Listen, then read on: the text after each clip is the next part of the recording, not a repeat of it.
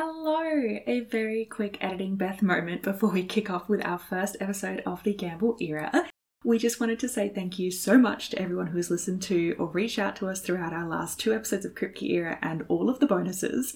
We are so glad that you enjoyed the episodes. We've been waiting literally months to release them. I think that we recorded them back in June, and it's so lovely to see all of your comments. Uh, specifically, if anyone sent us messages through Spotify, there is still really no good way to respond there. So please know that we do see them, and it's always a delight to hear your thoughts, even if we can't actually respond. Anyway, without further ado, let's get into season six.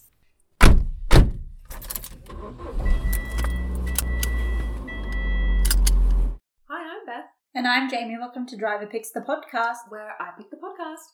And I shut my cake hole. And today it's a very exciting episode. We are watching season six, episode one, the first episode of Gamble Era, Exile on Main Street. Jamie, what did you think? okay, so I want to start by saying that I didn't really like this episode a lot, That's fine. but I do think it is not a bad way to start the next season after where they left off last season. Like, yeah. I can see why it sort of had to be this way. Like, Mhm. do I think it's great? No. Could it have been way worse? Absolutely. No doubt in my brain, this could have been so much worse. I have been a fairly staunch defender of season six on this podcast thus far, and I'm interested to see if my opinions hold up on rewatch and discussion with you. But I have said it before, and I'll say it again. I think that Sarah Gamble was stuck between a rock and a hard place. She Mhm. had to find a way to open the season into a new plot, and she was literally given the toughest closer to follow obviously Jamie hasn't seen it yet, but if you think about like Carver era, Carver era came out of Gamble, mm-hmm. which wasn't a closed storyline. Then Dabb came out of Carver, which again was not a closed storyline. They were much more open ended than Kripke era was. Essentially, Kripke tied everything up in a nice, neat bow, and then Gamble had to go in with the scissors and pull it all to pieces. And so, like, yeah, it's See, gonna. I would have preferred she come in with a steel chair. but you know, like, yes, it's going to be a bit messy because she has to untie some shit. She has to Yeah. find a way to continue those story threads that he'd neatly packed away in a box. So, yeah, I agree. I don't think that it is the strongest start to a season or an era for that matter, but I do. I think it could have been worse. It could have been. I still think it's stronger than the Magnificent Seven, which started season three. Oh yeah, hundred percent. And like, here's the thing: the Magnificent Seven was pre-writers' strike, Mm. So they can't even blame that for it. What I will note, while we're still at the top of the episode and we're kind of talking about it anyway, this episode was written by Sarah Gamble and it was mm. directed by Phil Sgriccia. Well-known combo. Yeah, like Yeah. they've been with us for a long time now, since season one, I'm pretty sure. So they're very familiar in the territory. It's not like this is the first episode they've ever done. Like No. they're they're not bringing in new people at this stage. Like this is the new showrunner starting to execute their vision. Do you have somewhere you want to start with this episode? Other than our disclaimer that it wasn't great, but it could have been worse. This may be really weird, but basically, I don't know what it like. We've started a new era. Like yeah. it feels like everything should be different, but like we're still just here on our bullshit. I feel like we should have rebranded. Yeah, we should have. Like, like Who are we, Taylor Swift? Okay, I want to start with something that I think is interesting, which, based on the Sarah Gamble long con, Oh, okay. interesting content is a recurring theme. yeah. So, what's interesting to me is this episode, they decide to parallel moments of Sam and Dean, Sam and his brother, quote unquote, Mhm. Dean, yes. and Ben and Dean. Uh huh. Yes, I had this same note. Yes. My actual note is teaching Ben, brackets his son, combined with teaching Sam, brackets his son, and then the crying emoji. At this point, if you don't see the parentification of Dean, I don't know what to fucking tell you, man. Like, it's literally right there for you. They were really like, "Mm, no, this man has two children. One of them is Sam, the other is Ben. Yeah. Which is a wild sentence. And I just want to, now that we're going into obviously a plot line where we're probably going to see like Ben and Lisa and that sort of stuff, I just want to say it because like I've been saying it like not infrequently for a little bit now, but like I do not think that Ben is biologically Dean's son. And like I just want to state this going into this. Maybe we'll get some evidence that contradicts this. I'll But- tell you right now, we don't. We know as much now mm-hmm. about Ben's like parental lineage as we're ever going to get. And I also want to say this with the caveat that blood means fucking jack shit. Like being blood related to somebody does not mean that you are or are not like family, you know, quote unquote. Yeah. Like, and I think sometimes Supernatural is really weird about that. Sometimes they're like, "Mm, no, they're blood, so they're definitely family, and like no one else can come even close. And other times they're like, oh no, it's found family. It's about who you choose to spend your time with and who you choose to, you know, love despite everything. So it's just a weird combo of both.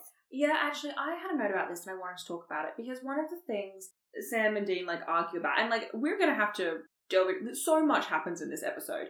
Number one, we've had a year time skip, Mhm. which I don't know if you have any thoughts or opinions on on that, if you view it favorably or not. Uh, it's just an interesting choice. Like, I think they probably have an idea of where they want to go with the story, and to do that, they need that space between Dean and Sam. And I'm thinking that's going to tie into the fact that, like, the, the Campbells are back. Like, Mhm. Samuel Campbell is also back. Like, I I feel like we they wanted that space between Dean and Sam because then it means that someone like Samuel Campbell can effectively manipulate that essentially Mm-hmm. is what like is the vibes I'm getting is like at this point we don't really know what he's doing, but it definitely seems like maybe he's doing something the brothers wouldn't approve of. So it's Mm. that sort of level of like put a little bit of a wedge there, so it's less like, oh, my brother who I love is back now, like no one else can get between us again. Like, you know, normally what happens is they have a big argument or whatever, and then they both get over it and it's all fine and dandy and it's they manage to overcome it. So they're just trying to add that little bit extra so that it makes sense that it takes Dean some extra time to forgive Sam for Yeah. The thing is, I'm interested to know.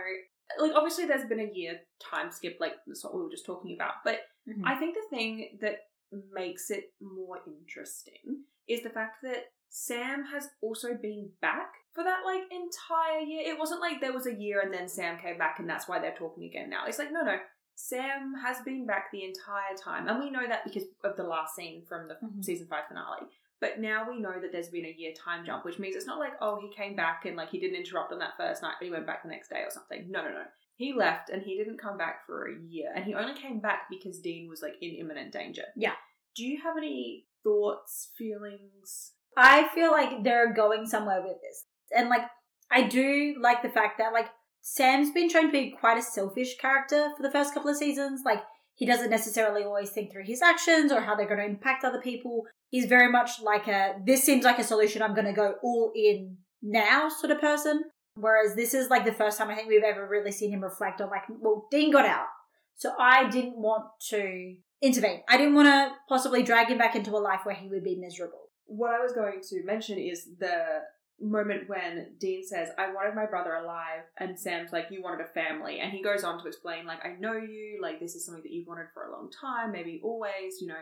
And Dean's just kind of looking at him. And I made a note which was like, the thing is, though, a family doesn't have to be the picket white fence. It's about the family you have and the family you find, the family you create. It's not necessarily about the family you're born to. Mhm. And like, you're right when you say that Supernatural has a very complicated relationship with this notion because it does, in my opinion, have a very strong emphasis on found family, particularly in the latter half of the series. But also, they Well, I mean, this... Dean Lisa is simply found family. like, it's this woman who's incredible, her son, and this random dude that she's known for cu- cumulatively about three days well, and a year now. and a year now. But you know, like they also have this like strange idea of that blood is the be all and end all. It's this Like when Adam was introduced, they were like, "Oh, but he's John's kid, so therefore he's our brother," and it doesn't matter that we've never met this nineteen-year-old before in our life. But that's the thing, isn't it? Because Sam was like, he's our brother, and Dean was like, we don't know this kid from a bar, so. Yeah.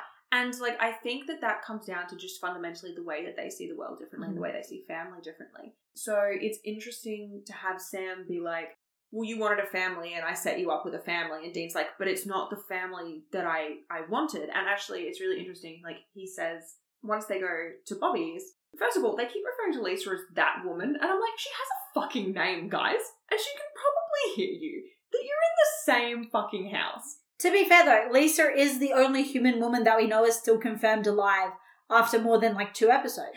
I, is she the only female character to last through Kripke era? Like from one era to the next? Human. I would Okay, I would specify Yes, human because like I would Meg. I would say like Meg is still alive and out there somewhere. I feel like there are female characters who are like Jenny the Vampire, for example. Missouri. is Missouri theoretically is alive. theoretically alive somewhere, but like I think Lisa's the only one that we've seen that's definitely still alive from like one season to the next. Every other woman who could possibly be a reoccurring character holdover. I'm thinking like Jo, I'm thinking Ellen, I'm thinking Bella, Ava. Ava. Describe your female character in one word. Dead. Dead. And we do get, oh my god, Sarah Gamble was really like, well, Kripke started with a woman burning on the ceiling. Oh my god, I know. Except for it doesn't work because she's not blonde. So Here's the thing. You actually mentioned to me before we started recording that you were confused as to why Azazel was the demon that Dean's hallucinating instead of Alistair, mm-hmm. right? And like I understand why you think that because Dean and Alistair obviously had a much more like personal, ongoing, long term like situation happening there. I think that the reason that it's Azazel is because what they say about the jinn, and this is interesting, this is new law for the jinn too. Mm-hmm. So previously, we've basically seen the jinn trap you in like this sort of utopia, and like that's how they stop you from utopia struggling. dream world. Yeah, and that's how they stop you from struggling, and you sort of allow them to drain your life force away. In this instance, the jinn are using their powers kind of in the inverse, so they're creating these nightmare scenarios, and you just basically just continuously freak out mm-hmm. until you die. I can't remember if it was Sam or Samuel, one of the fucking two of them, says that basically they show you your like biggest fears, like Yeah. your nightmare, right? And so what Dean is hallucinating is the yellow eyed demon taking away his family again. Like he is seeing his son, being Ben slash Sam, drinking the blood from Azazel. He is seeing the like matriarch of the family burning alive on the ceiling, and he himself is paralyzed and unable to do anything. No, he's not. Okay, his worst nightmare is not Azazel. Okay, bear with me. His worst nightmare is becoming John. Yeah, yeah, actually. And that, I'm so glad you said that because that's actually going to be relevant. That's Like- in, in a couple episodes' time, we're going to come back to that. I was confused previously, but like, if you frame it less of like, oh, he's most scared about Azazel. Yeah, it's not about what, who Azazel is, it's about what Azazel represents. Yes, and if Azazel was to give Ben demon blood and then kill Kill Lisa, Lisa. that would put Dean in the same position that John was in, and he would be terrified of becoming like his father. Yeah, pretty much. And so when you said, like, oh, it would have made more sense with Alistair, I was like, I, I 100% see what you're saying, but actually, I think it's about what Azazel represents versus Alistair. But anyway, my point was that he's saying to Sam and Bobby, that woman and that kid, I went to them because you asked me to. And Bobby's like, good. And Dean's like, good for who? I showed up on their doorstep, half out of my head with grief. God knows why they even let me in. I drank too much. I had nightmares. And then, you know, Bobby says, You were out, Dean. And he says, Do I look out to you? Which I understand the point of the line. I understand the context, but it's like, To if quote this episode, for a hunter, he has very feminine features. I literally less than 20 minutes in, and they're like, How many times can we microaggress this man? And I think it's really interesting, though, to have Dean voice those things because they are the same issues that we were raising as viewers at the end of season five. Like, we were saying, it is selfish of him to go to Lisa. He's putting that on her for no good fucking reason. And he points out here his only reason was because Sam told him to. Mhm. And that comes back to season three, episode 10, Dream a Little Dream of Me, Mhm. when Sam watches Dean's like little dream scenario of Lisa Yeah. on the picnic blanket.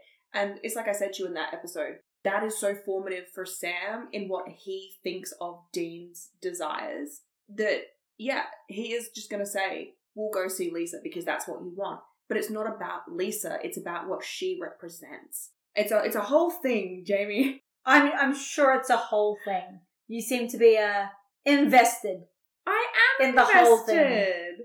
I mean, I guess that's kind of the point of podcast. I don't know. For me, it's just sort of like I like I cannot stress to you enough how little Lisa knew Dean going into this. It is wild to me that she even let him in, and like Dean agrees. Yeah, and I'm Dean Dean, is Dean agrees with you. and Dean is objectively correct. Feels like something else is at play here. Okay, in what way? For me, it's kind of like it feels like oh well, no, someone's already trying to like manipulate him like a Ken doll. You know what I mean? Oh, like okay. Do you know it's funny that you say that in that particular way? Because there's a line from Sid in this episode where he tells Dean that he's practically respectable. And I was like, oh my god, just like well respected man in Yeah. Zachariah's like office culture world, Yeah. you know? for me at least, it's like there is something else at play here. There's something else pushing him into like, and I don't think it's just Sam.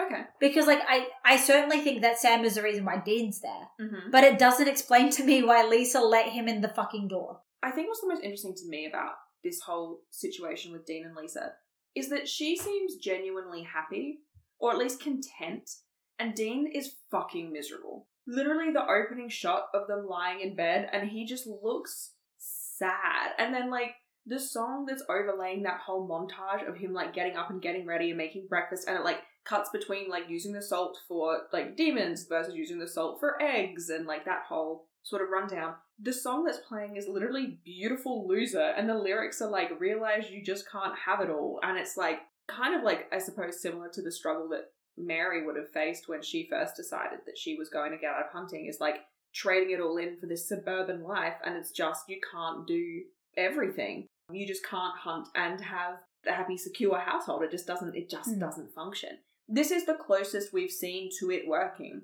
but it, it ultimately just doesn't work. And actually, I realized I can't remember what episode it was, but like a few episodes ago, like I want to say somewhere between five to ten episodes ago, you mentioned something about either home security or paranoia or like the concept of having stuff like in suburban homes that would like protect against demonic stuff or whatever. And I mentioned like, oh, we can talk about that when we get to season six. And this is what I was talking about. When Dean is like going through the house and he's checking all the blinds and there's the devil's trap under the rug and like whatever else.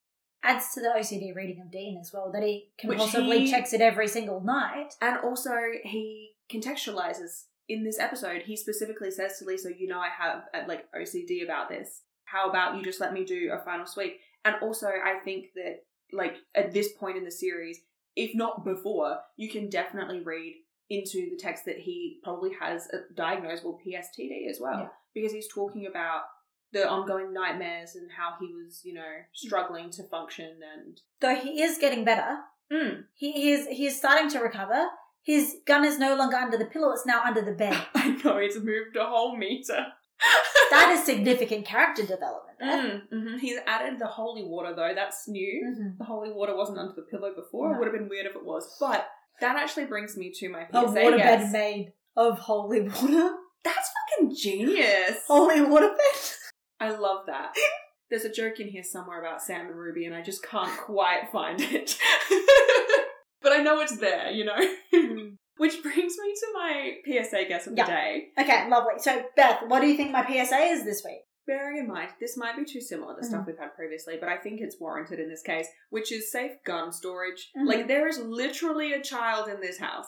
I like. I don't think that I have to elaborate, and there's no way that gun isn't loaded either. Mhm. Like, I don't think that I have to elaborate on that anymore. No, that's all good. It's not my PSA. It is close though. Mm. My PSA this week is a gun is not necessary for pest control. It is Like- if you're taking out possums, apparently. Possums can kill because they've got rabies. Apparently, Oh Which- my god. I love how that's like that's his. Th- he's like, no, I've got to have a gun for pest control. Like, to be fair, I don't know what the fuck else he could have said in that situation. No. He was rolling with whatever the fuck he had. yeah, Also, I'm sad that like we lose Sid Mhm. because it was like nice for Dean to have like a suburban dad friend.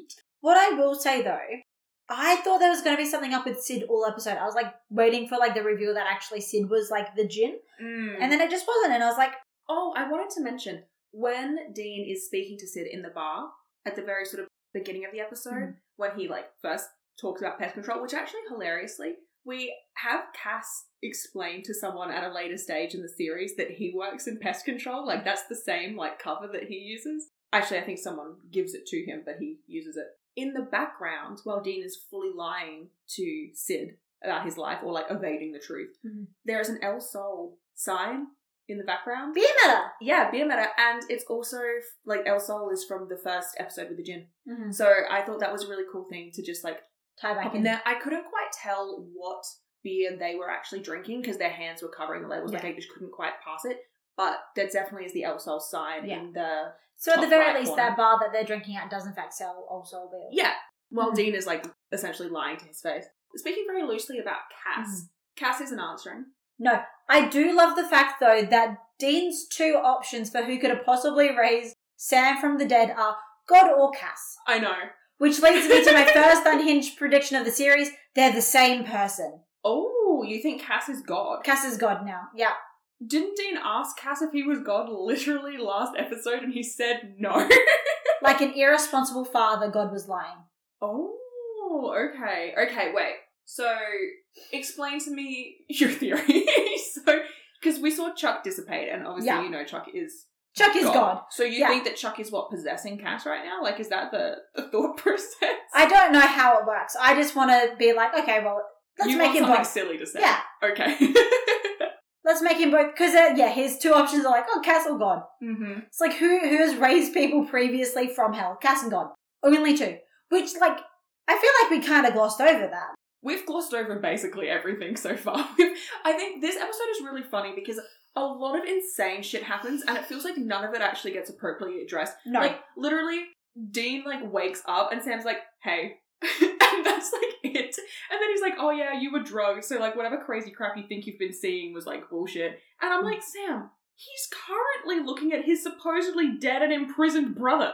Like, and then Dean, obviously, makes the point of being like, okay, but are you real? And it's like, how would you know? How would he prove it to you? And Sam's like, I'll cut myself and drink a bunch of holy water, and that'll prove to you that I'm real. But I'm like, a hallucination could do that too, babe. Like, that's. here's the thing. a hallucination just It's threw him great. across a room. that rules out possessed by a demon, But it only but rules out. nothing else. It literally only rules out that his hallucination is Yeah, possessed by a demon. It doesn't rule out the possibility that he's a hallucination or literally any other thing. Yeah, it's like, okay, he's not a shifter. Yeah. But again, it's like Dean's hallucination of Sam is not a shifter. It's just it's just silly. But we have also done the same thing, which is like, oh yeah, there's a year time skip. Anyway, moving on. Like, oh yeah, Dean and Lisa and Ben. Anyway, moving on. Oh yeah, Cassie's missing. Oh yeah, moving on. Sam's back. Okay, moving on. Like it's so much happens. Mm. We haven't even touched on the fact that Samuel's back. Like we mentioned him and then we moved the fuck on. And I I just love to imagine Sarah Gamble walking into the fucking writer's room to pitch season six, and she's got all these people sitting around waiting for her great idea. And she's like, okay, guys, hear me out. What if, instead of resurrecting one Sam, we resurrect two Sams? I'm like, that's a pitch. It's like they ordered. It's like they ordered it online, but they instead of you know how sometimes like you add something to your cart twice by accident, so you accidentally ordered two of something instead of one of something. And they accidentally got Did two. both. And Yeah. it's so funny because the only way they differentiate between each other throughout the, the whole time that Samuel like is interacting with them is it's like Sam and Samuel, and it's like Sam with hair, Samuel with no hair, and that's like the distinction that we get. And this is how Samuel Campbell comes back from the dead and becomes an evil CEO in Leverage. Yes. Yeah. Yes, but I couldn't tell you that before. Yeah. It's just a wild time. Do you have any thoughts? Like, obviously, it, the point is that it's kind of all shrouded in mystery Mm, right now, so yeah. I'm not expecting you to have any massive theories or anything. But when it comes to both Sam and Samuel being back, they kind of posit in the episode that, like, they're assuming they were brought back by the same thing. Yeah. Or at least for the For the same, same purpose. reason, yeah. So, do you have any thoughts on how and or why both? Because obviously, like, we know that we knew they were going to bring Sam back, regardless of how they've done it or what they're going to do with it. Sam was going to come back, but Samuel feels like, at least to me, when I first saw this episode, felt fully out of left field. So I'm interested to see how you're feeling about I it. I feel like if it had been like someone like Mary, would have made sense. Okay, John yeah. would have made sense. Mhm. But they don't know Samuel. Like they met him twice when they traveled back to the past. Like Yeah, that's the thing. Samuel kind of knows Dean a bit. And by the time he knew who Dean was, he was fucking possessed. Yeah. So it's like, how much does he actually remember? we don't know because also like if it was some sort of angelic being who pulled him up from below, Well, Or dragged him was, down Yeah, so Samuel above. was up, Sam was down. So do you have like any thoughts at all, like surrounding, like, do you think that they've been brought back for like malicious reasons or like genuine reasons or like, you've got to assume something sinister's at play here. okay, Obviously, we don't know how Sam's back, but like the fact that Sam's not in the cage tells me that Lucy's not in the cage either. okay, Like I just don't like I don't feel like you can have one in the cage without the other. You know what I mean? Like Mhm. as much as the cage is the cage, Sam is also kind of the cage. You know what I mean? Like- yeah. I mean, because Lucifer, the point was that he trapped Lucifer within himself so that he could then Yeah. trap them both within the cage. Yeah. Mhm. Okay. Before we move on from Samuel and you feeling like maybe there's something sinister going on there, at the end of the episode, instead of killing the jinn, they put a bag over her head, tie her hands up, and say, "I'm not going to kill you," and then they shuffle her on out of there. I'm going to assume this is for some sort of sinister, like experimental purposes. Okay. Like, I think they're running inhumane drug trials. Like, Oh, okay. maybe not drug trials, but like, you know, they're they're doing it for a reason. Like, I feel like back in the day when we originally talked about, I think it was actually like the trickster, and we were like, well, how do they have this one really insanely specific way? And you said there's like historically people have experimented essentially Yeah. to work it out. So That's I'm assuming how we know how people like how monsters can die is from trial and error. from trial and error. So I'm assuming this is just like a corporate version of trial and error. So you think this is another like demon science situation? Yeah, okay. but done by humans. okay. Got you. Got you. Got you. How do you feel about the other Campbells? We obviously haven't got much from them. I feel like we've got nothing from like they're just kind of there. Yeah, I don't. And so okay, so was the idea meant to be that these are like Mary's cousins that are just like alive and kicking around the place? Yes. Yeah, I also don't think it's that compelling. To be perfectly honest, I don't think it's like much of a spoiler to tell you. Like, we don't see these characters beyond this season. Like, they didn't really pick up. They didn't make an impact. No, they're very um. I always found them very two dimensional. Like, they all seem like they're playing this like gritty stereotype, and I Mhm. just don't think that it works with what Supernatural has become. Because Yeah. like, regardless of what you want to say about Supernatural, you can't deny that it has many fucking layers to it, and nothing is like no character is as simple as it's as they seem. But with the Campbells, it kind of feels like they're literally just Mhm. fucking two dimensional. And it may even just be like they've only just been introduced, but like I don't know, there just seems to be like a hollowness there. Like they just seem to be like, oh well, we needed a character who was like this, and we needed a character who was like that. Like, I think it's also like they needed somewhere for Sam to have been for a year. Mhm. And considering, like we mentioned earlier, Sam's opinion on family and how, like, you know, oh, we're blood related, therefore we are Mhm. family, it makes sense that if he found out that he had blood family outside of Dean, he would go to them. Yeah. So if he found Samuel, which fucking Bobby was right there, dude. Bobby was right there, and you're really gonna hunt with your grandfather who was kind of a dickhead. Though to be fair, he, he hadn't met Samuel Campbell before, no. so he doesn't know the same way that Dean knows that he's kind of a dickhead. Well, I mean, I assume Dean probably at some point told Bobby. Yeah, Like, it seems like the kind of thing that he would probably elaborate on at a certain mm. point, but no, I think it's definitely interesting. What is fascinating though is that when Samuel he has his moment where he walks into the screen and you're like, oh my god, that guy's back. It's Dean's theme that's playing, and it's like quite significant. Like it's very loud, and it Mhm. plays for a significant period of time. It basically plays from the moment that he is revealed until everyone else walks out of the room, and it leaves Sam, Samuel, and Dean alone. Like it plays for like a solid, probably almost a minute, Mhm. which is quite a significant period of time to have like that type of musical cue playing. I did not recognize it. Like I've done it once, and that has fulfilled my quota for the entire show. I don't. I shan't be doing it again. I don't understand how you could not know. Like, it's so funny because to me it is so fucking obvious. And I'm like, I don't know how you miss it. If you've heard it once, that should be it. You should hear it every time. I don't understand. How do you feel about the fact that Bobby knew that Sam was back and neither of them told Dean? I that feels really severely out of character for Bobby. After seeing what happened when Dean was dead and then come back from the dead and the way Sam had reacted, it seems odd to me that Bobby's going to be like, mm, yeah, no, this situation that's very similar to that other one that could have gone very badly because Sam was making bad choices away. Like it's like they're like, oh well, he's in a stereotypical family, therefore he's making good decisions, therefore it's fine. Mm. It's like, mm, well, I don't think that's how it works, babes. And that kind of comes back to what we were talking about before with like Dean's monologue saying like who was it good for? Like it, Mhm. it wasn't good for them. But we also have Bobby adding the context with him saying like you'd walked away from the life and I was so damn grateful, a woman and a kid and not getting your guts ripped out at age 30. Bobby wanted Dean to be safe and to be happy and I think that he just hoped that he was because clearly they also haven't really interacted in this year since the apocalypse went down because or rather didn't go down because this is literally the first time Bobby has met Ben and Lisa, and that is fucking criminal to me. How the fuck have they not met?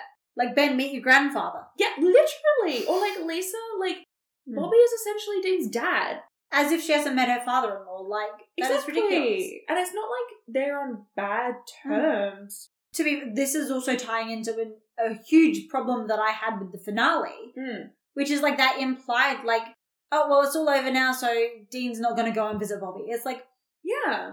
Like I get that they're like that Dean's trying to get like out of the life, but also like they keep sort of implying that you know you were out and that's a good thing and you were happy, but like they didn't see Dean Mhm. and he wasn't happy and he was playing pretend essentially. And oh my god, I have a point on this. Mhm. So when at the very end of the episode, Dean is watching Sam like leave, like Sam's reversing out the driveway, they pan down in such a way that you can see the garden, and the garden is literally full of lavender. Mm. Like it's literally like a lavender marriage. And I was like, oh my god. also he's the only one who brings up Cass this episode. Moving on. Brackets also Cass is gay. Rainbow emoji. Thank you, Misha, for your service. But yeah, like it's the lavender garden outside of Dean and Mm. Lisa's house, and oh my god, I have the funniest fucking thing to tell you. So during all of this like picket white fence, two point five kids and blah blah blah, like heteronormative nuclear family scenario that Dean's in, right? Mhm. Yeah. The moment when Lisa is like comes to check on him in the garage and he's like fully hallucinating and like freaking out and he like goes to do something so that he looks like he's totally normal and fine and he's like, oh, I'm just looking for my hammer or whatever. Mhm. Do you want to know what that specific style of hammer is called? It's a ball peen hammer. And that is so fucking funny to me. I love that you think trainee Jamie didn't know that. Well, I don't know, Jamie. You hadn't made a joke about it yet, so for all I knew, you were completely clueless. But no, it's a very fun, like, stupid meta thing where it's like, ah, yes, the heteronormative man tries to act normal by grasping the ball peen hammer. Like, it's just. I recognize that this is not, like, you know, serious metatextual analysis. It's just a bit silly, but I do think it's fun. Serious metatextual analysis on our podcast. More likely than you think. Two different directions. One thing that I do think is interesting in a metatextual Mhm. analysis type of way, though, is we get a lot of shots this episode of Dean moving through flimsy or sheer material. Like Mm. when he's first investigating the hotel that's under construction, there's obviously all of the very Dexter esque plastic sheets, Like drop sheets and that for the painting and Yeah, sort of stuff. exactly. And he's like moving through them, and you can kind of see through like the Mhm. thin veneer, I suppose. And then later, when he's hunting the fucking dog with, you know, the possum with Mhm. rabies, he is walking through all the bed sheets and stuff, and there's like the gash through them. But like even just moving through the sheets themselves, like I just thought it was really interesting in terms of like a facade Mhm. and like the flimsy material and you can kind of see through it but it's like vaguely covering like i think that that is really interesting in terms of looking at dean acting like he's okay and it's fine and you know that nothing is is eating him alive at night kind of thing but i think there's also an interesting queer interpretation there Mhm. like there's just a whole lot of symbolism that i think could be extrapolated from that particular set dressing choice Mm. This episode didn't feel that deep. And I don't know if that's just because I was like, I had a like night last night and I watched it this morning and I don't know if my brain was fully turned on for it. But it just like, obviously I'm not the, uh, the deep meta-analysis person on this podcast. I'm the comes up with crazy theories that are sometimes true person on this podcast. So it's kind of hard to like really read into an episode like this where it's like, you know, how, like I'm trying to think like how does this relate back to the Sarah Gamble long con? And I mean, the first most obvious sign is Cass isn't there. So that ties in really, really fucking nicely. But it's trying to work out, like, where does she want to go with it now? yeah Because, like, I've spent so long asking myself, where does Kripke want to go? yeah What does Kripke want to do? What narrative threads? What is interesting to him? What is he pushing forward with? mm-hmm. Like, it's something that I'm probably going to need to look out for, as Sarah Gamble seems to have this real fixation on, like, what does family mean and what does family do? And it seems like she has a more found family esque version of family in mind than Kripke does. Because it's kind of like Kripke was like, oh no, the perfect ending for Dean is this white picket fence where he no longer hunts and he doesn't see Bobby, but you know, he's got the wife and child, so it's fine. Sarah Gamble was like, oh no, we gave Dean that and he was fucking miserable the entire time. mm. So it's kind of like it's a matter of looking and sort of pivoting my thought process because yeah, I've spent so long thinking, okay, well, what does Kripke want? What does Kripke want to see? What is Kripke planning on doing? Mm-hmm. That it's now like, oh no, I've got to pivot to like, what does Sarah Gamble want? What does she want to do? What does she want to see? What is what's her, plan? vision What's her vision? What is going to be really interesting, and one of the things that I love about season six, is that it is the kind of season where by the time you get to the end of it, you go back and watch the earlier episodes and you're like, oh shit, Oh shit. I missed that. It's it's that kind of season and so it's going to be interesting getting your first take on it. Yeah. Because it's definitely the kind of thing where like after you've watched it once, you can't really re-experience season 6 again in like the same way because like there was stuff in this episode where I was like, "Oh, okay, I see them starting to to lay this narrative thread. I can see like how they're already pivoting this character. Like I can see, you know, how They're putting in the groundwork now. yeah, like Which she is- really, she really was like, right, we're gonna get on this straight away. Like Which we're is gonna lay the foundation. Polar opposite to what Kripke normally Yeah. does. Which is way less of a slow burn. put off the like thing that you need until the second to last episode and then go, oh fuck, I needed to finish that shit. Yeah, it seems like she has a less like, you know, family's blood sort of stance. Which is interesting in an episode where they do bring in Campbells and like literally blood family of the Winchester brothers. It is really interesting that you say that. Like you said that you think that maybe there's something sort of sinister going on with, with Samuel, and Yeah. so it's very clear you're meant to regard the Campbells and Samuel Campbell as suspicious. This episode makes it abundantly clear that you should be wary of them. Hmm. And whether they have very specifically malicious intention or not, I feel like there was a reason why we hadn't heard of them for the last five seasons. And I think part of that is just they didn't exist. They yet. didn't exist yet. But I also think the other part of that, if you're looking at it from like an actual text point of view, is there was a reason why Mary never mentioned having extended family. Because Mary would have known about them. Like, so either Mary knew and very specifically didn't tell anybody that she had this extended family Mhm, for a reason, theoretically. for a reason, theoretically, or Mary didn't know, which means that then Samuel and Deanna didn't tell Mary she had extended family for a very specific reason, theoretically, theoretically. So it's like, it, it feels like a more skeptical take on that sort of premise that we've had a couple of times now, where it's like, oh, but you're a family, so you should immediately like trust and love each other. Like, Yeah. Mhm. more of like a cautionary tale of like, blind trust isn't necessarily the best way to go. Okay. How are you feeling just generally about Sam? Because Sam has clearly gone with his traditional Sam way of Yeah. being like, well, they're related to me by blood, so I will blindly trust them. which ties back into that whole thing of it feels like Dean is wary of the rest of the family. And we've talked before And we've about talked about, about how Dean is always fucking right about this stuff. the narrative rewards him. He literally calls it a spidey sense this week. Yeah. Like- I'm sorry. Is Dean implying that he is possessed by one of the actors who played Spider Man? And do we think he could do a backflip? Absolutely. sorry, I think he is very much capable of doing a backflip if he is possessed by one of the actors who played Spider Man. Yeah. Clearly. Um, so I think it's interesting though that they are kind of framing it that way and like Dean doesn't necessarily really trust them. Like he kind of trusts them, but only because Sam trusts them. and how do we feel about trusting Sam? Because you reckon that if Sam's out, Lucifer's out. Yeah. So this is the other thing. Like, do you think Sam's judgment is clouded? Okay, so I want to rephrase your question for a minute. Okay. So you said, do we think Sam's judgment is clouded? I would like to rephrase that to, do we think Sam's judgment has ever been not clouded? Okay. At any point in the first five seasons, do we think Sam has ever seen clearly? yes. Okay. So I feel like, here's the thing, regardless of whether, like, whether Lucifer's out, whether Lucifer's not out, whether, like, I feel like the only way Sam's perception is not clouded is if he's actually secretly still possessed by Lucifer currently. Like, I think Lucifer can see I clearly. think Lucifer can see clearly, but I just don't have the same faith in Sam. Okay. And like, I want to say that makes Sam an interesting character, but he is a character who I would describe 90% of the time as deluded.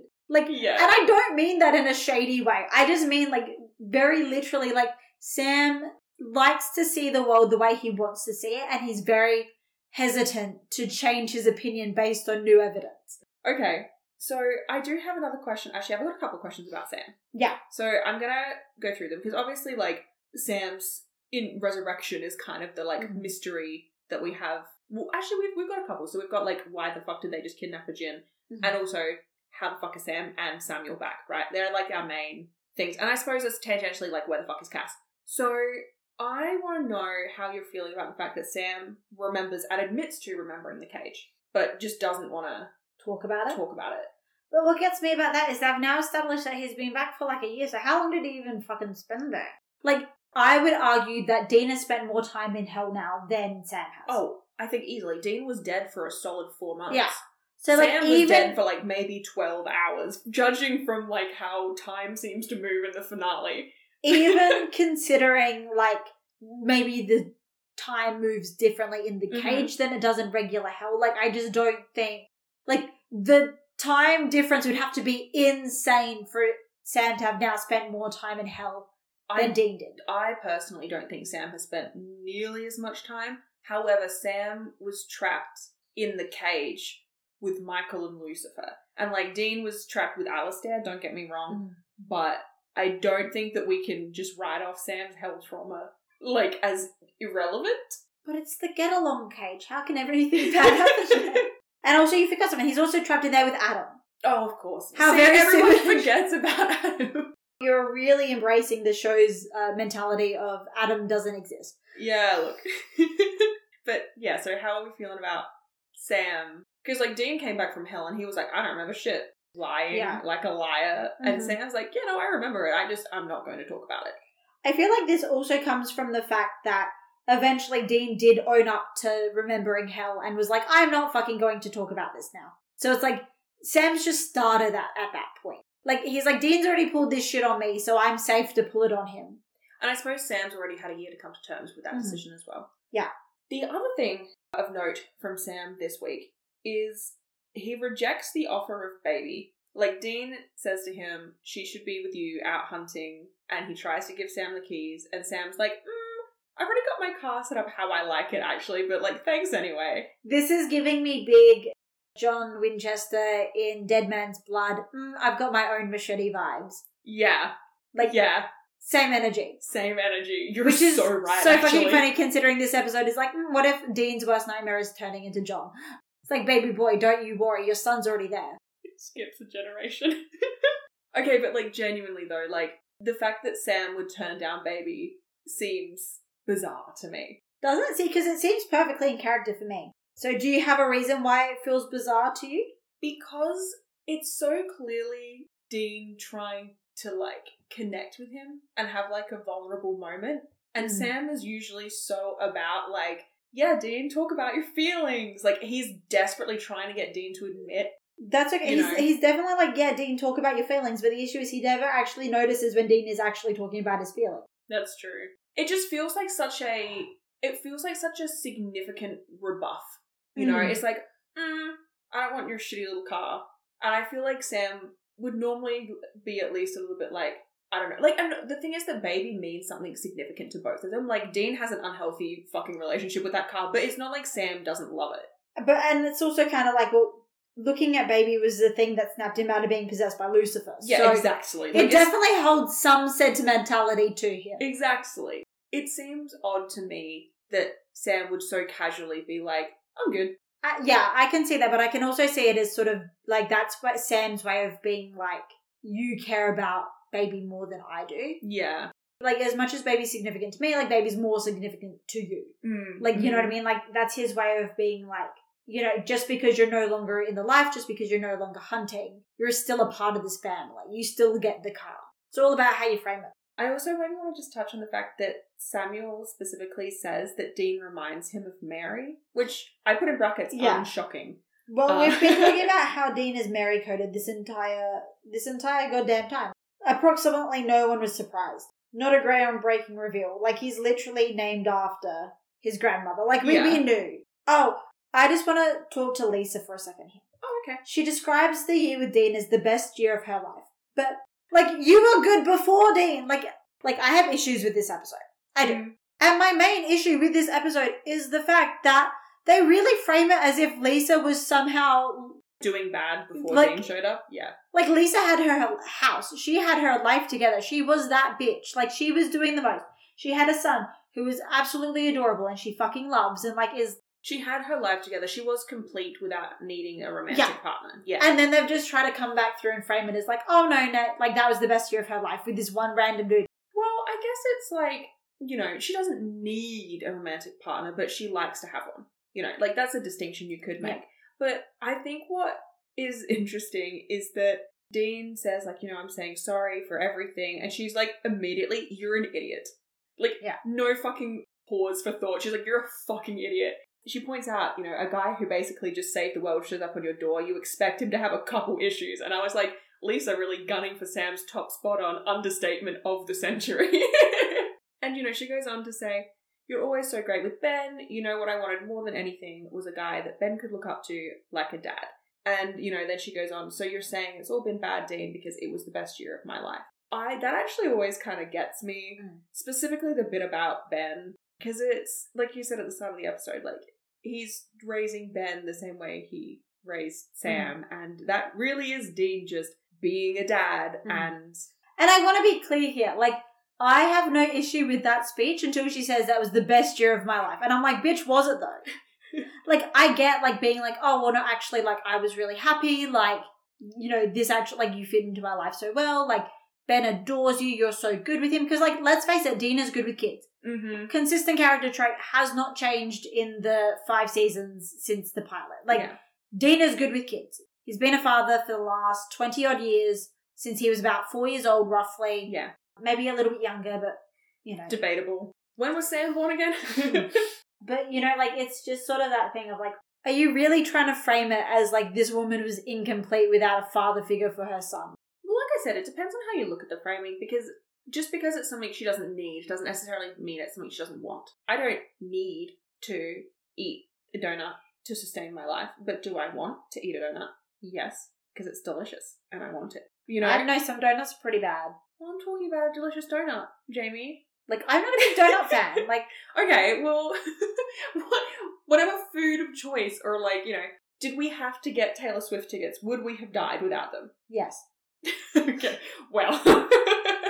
Because let's face it, you would have cut off your left arm for Taylor Swift tickets and then you probably would have bled out. out, yeah. Tis but a scratch. My point being, no, she doesn't need a romantic partner to fulfill her in terms of like, you know, she will be fine. But, you know, it's not about something you need, it's just about something you want. But I personally really find it quite hard to watch when they go back to the house once Ben and Lisa have been safely deposited at Bobby's. And all of the hunters are just like going through the photos and the fridge and the cupboards and they find like the golf set and Dean Mhm. gets made fun of about the magazine and shit. Like, it fucking sucks. He's had to invite these full on strangers and Sam, who he hasn't seen in a year. But they're year. family. Well, this is the thing. Sam, who he hasn't seen in a year and who has been sort of lying by omission for a full year, let him grieve for a full year. And then, like, they're coming into his house and they're making fun of his life that he built Mm-hmm. from the ground up because he was so overcome with grief. And that he only did because his brother specifically requested It was like Sam's dying wish. So the fact that they walk into his home and they're like immediately belittling it, Mhm. and I'm like, fuck, man. like they literally walked into his house and made fun of him for it, and he to the point where he says to Samuel, like, you know, go on then, call me a soccer mum, like, you know, Yeah. emasculate me, basically, and it's like, Microaggress me. yeah, and it's like that's so. I think it really highlights the sort of toxic nature of the hunting community Mm. like this concept of masculinity and what it means to be like a hunter means you have to fit into this sort of very clean cut box Mhm. of what a hunter is and what they prioritize and how they live and there is no room a box, you say. a closet even Perchance. you know but there's no there's no wriggle room i do love dean being petty though i love when he looks at that fucking guy and goes see it's almost like i'm a professional i'm like yeah baby you tell him oh one thing that i did really like actually about this episode is the jinn have very like they've got the tattoos which they've always had Mhm. but there's this very fun effect where like the tattoos materialize Mhm. on their arms and i thought it looked actually really good considering Mhm. it's a special effect not practical Yeah. I definitely think though that from like this episode, this season, like the overarching plot line is going to be like the monsters are changing. You know, That's like certainly something that was why brought up a lot. why are the monsters changing? Like what has shifted fundamentally since the apocalypse kind of didn't really happen? What has changed that now like, you know, jinn who previously couldn't go Yeah, who Unrecognized. yeah, exactly. are now able to sort of get away with being within, you know, society and sort of appearing like that. So I definitely think that's where they're going with it. And I think maybe like the shake up in terms of heaven's structure has something to do with it. You know, we've got Cass back there now, who is God. Yeah, I'm bringing that back. But you know, like I think it's definitely going to tie into that sort of element of it, and like the fact that like the fundamental structure of the world has changed because the apocalypse did not happen as Planned. planned.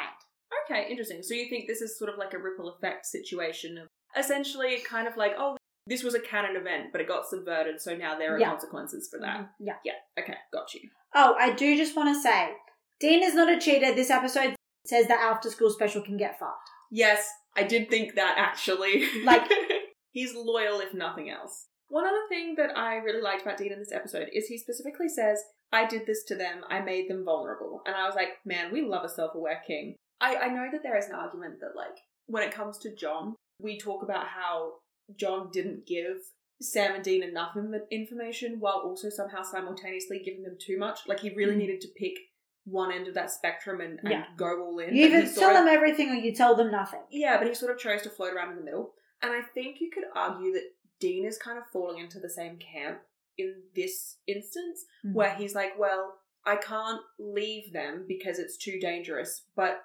also my presence was what brought them danger in the first place. And he's kind of created this impossible situation where either he goes and he- he, they're in danger or he stays and they're in Hmm. They're in danger. danger. And it's really because he needed to pick one or the other and he couldn't. Like he's been living with one foot out the door for this last year. I think it's interesting seeing that this is what Sarah chose to do to set up her era. You know, because like the other thing is like this is not only the first episode where she's showrunner, she also wrote this episode, Mm-hmm. which means that she had basically complete control, like negative the like producers and shit of the show. Mhm. She basically had complete control over like what was going to happen. She's designed both the overarching plot and also everything about this episode. She was doing what she wanted.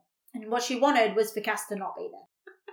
I do think it's going to be interesting to see sort of what they do with Samuel moving forward though. Mm. Because it's the sort of thing where it's like, it feels like an odd choice for them to be like, oh yeah, no, Samuel Campbell. Like, I, I understand that there's sort of like a level of like, oh, they have to have some mystery there. But like, it feels like maybe they're bringing back Samuel Campbell not so much for him, but because he's like maybe a part of something that's bigger okay. if that makes sense. Like, it's not about him. It's about like, oh, there's a, a big secret shadowy organization or some shit like that that he was a member of. So they need him back Mm, okay. so that they have that tied to the big shadowy organization that they want to. So it's not. necess- It's more necessarily about like what he was doing before he died, way back when. It's it's more about like what he knows and who he knows, Okay. rather than actually him as like you know like it's they're not like pulling him back to be a vessel or something like that. Mm, like they're no. not like "Mm, well he's compatible with this specific angel who needs a vessel, so we're pulling him out of the dead. Also, he says that he was pulled from heaven. Mhm. He says that. We have no canon confirmation that that is true. Nothing that we're shown in the episode we have him in, like the flashback episode. No. Nothing was Says shown. that he wouldn't be there. But yeah. Other than the fact that he was kind of a dick. but he's shady as hell. Okay. which makes me think that he's not telling them everything. And like we know that he's not telling them everything, obviously, because they have the final scene where they like drag the jinn away. But like it just feels like he's not telling them something more significant than that. You know what I mean? Like it just feels like Something's going on. yeah, maybe he knows more than he's letting on. Okay. Oh, I just want to say real quick, justice for Bobby. This is the worst possible way to meet your grandkid. Like that is so rude. Like they're like, "Mm, no, you're not going to meet your grandchild until the grandchild is in mortal danger. Like, yeah. This is the thing, like, I do not understand. Like, it's been a year, which means both Dean and Bobby have had a birthday. mm. You're telling me that they couldn't have gone around for dinner. Like, come on, bro. It's not like you, you know, you subverted the apocalypse and you threw Yeah. away your phone. Like, Oh, I do just want to say I love the fact that they make the finale recap black and white to make it look more dramatic than it was. Because like low key, it looks more like like it looks more like a finale in black and white than it did in color. Something about the way they did like the, The drama. montage and the drama, like they very specifically picked the bits that make it look like it was more of a finale than it actually was. Mm. I think that brings us to the end of today's episode. So, Jamie, how would you rate Exile on Main Street out of five? See, this is where I'm debating. I'm like, do I give it two and a half or do I give it three stars? It's definitely not worth a 3.5. But like, most of the time when I'm like, oh, I'm giving it like two and a half stars, it's because like I can see so easily how this could have been a really good fucking episode and you fucked it up. Like, Mhm. you know what I mean? Like, I don't I don't so much get that. Like I don't know where else you could have gone with this to make it a better episode. You know what I mean? like, I said, she's stuck between a rock and a hard place. Like, and that's Mm. just kind of it. the nature of it. Like yeah, Kripke's gone, and she's been left at the helm of this, sinking ship Sinking ship. community's got no money.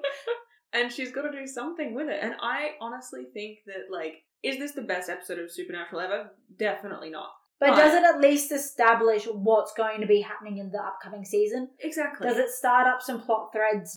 I think that it does what it needed to do Mhm. in terms of like it opens the story back up and it establishes what has happened since we left off without giving away what the actual plot of the season is. And like I think that's all it had to do, really. Is it the most engaging or entertaining episode? No. But it's, you know, it does what it had to. And like I said, rock and a hard place. Yeah, I think I'm going to give it. I'm, I think I'll give it a three stars. I think I'll be nice then. I think I'll give it a three stars. Is it objectively a good episode of Supernatural? Not really, but it doesn't do everything that it did need to do. Yes, it did, and I don't think we can ask it to do more than that. Not given where season five left off. No. The next episode is titled Two and a Half Men. Do you have any thoughts, feelings, hopes, dreams, fears, predictions? So unfortunately, my parents did watch the sitcom Two and a Half Men when I was a child. Ah, yes. So that's literally all I can think. And that was about two brothers living with a kid. So I don't know. Maybe something happens to Lisa and Lisa's not there very briefly. So it's sort of like, you know, two and a half minutes, Sam, Dean, and Ben. Unless there's like a sentient half human. Like, like, Like, a I'm- centaur, no, I'm a thinking. mermaid. No, I'm thinking like um the trampoline in Doctor Who. Oh, very. But it's just different. but it's just like it's just like the top half of a dude. Not the bottom half. No, the top half specifically. I feel like you can get more out of the top half than the bottom half. Depends on what you're looking for. Okay. And do we think that Cass is going to be in next week's episode? God damn, I hope so, but also based on my Sarah Gamble long con, I don't think so. Okay. Do we think Crowley might be in next week's episode? Ooh, I would love to see that dude again. Or always down for some Crowley content, you know. Here's the thing. I know that whenever I ask you these questions, I know the answer is I hope so for both Cass and Crowley, but it's not really what I'm asking. That's not the point. You know, you should have made your request clearer. And that brings us to the end of today's episode. Thank you so very much for listening. Hopefully, you had just as much fun listening as we had recording. And hopefully, we have you back next week for the second episode of season six Two and a Half Men. If you wanted to get in touch with us outside of listening to us ramble on in your ear for an hour or so every week, you can always find us on any of our social medias. All the links will be in the description down below. And possible topics for conversations could include What do you think of this episode? I know that's kind of like the baseline question for like every episode, but I, I see how it could have been a lot worse. but I can't really see how it could have been better. But I also know it wasn't good. So I'm like, how would you improve this episode? I would be interested, and this will have to go in the spoiler chats because obviously Jamie hasn't seen the rest of this season. But I would be interested for anyone who has seen season six in its entirety, going back and rewatching the opener. How do you feel about it? I think it's a better episode in retrospect because you can see the foundations more clearly. So I'd be interested to hear what people think on rewatch. Anyway, thank you so much for listening, and hopefully we have you back next week. Bye. Bye.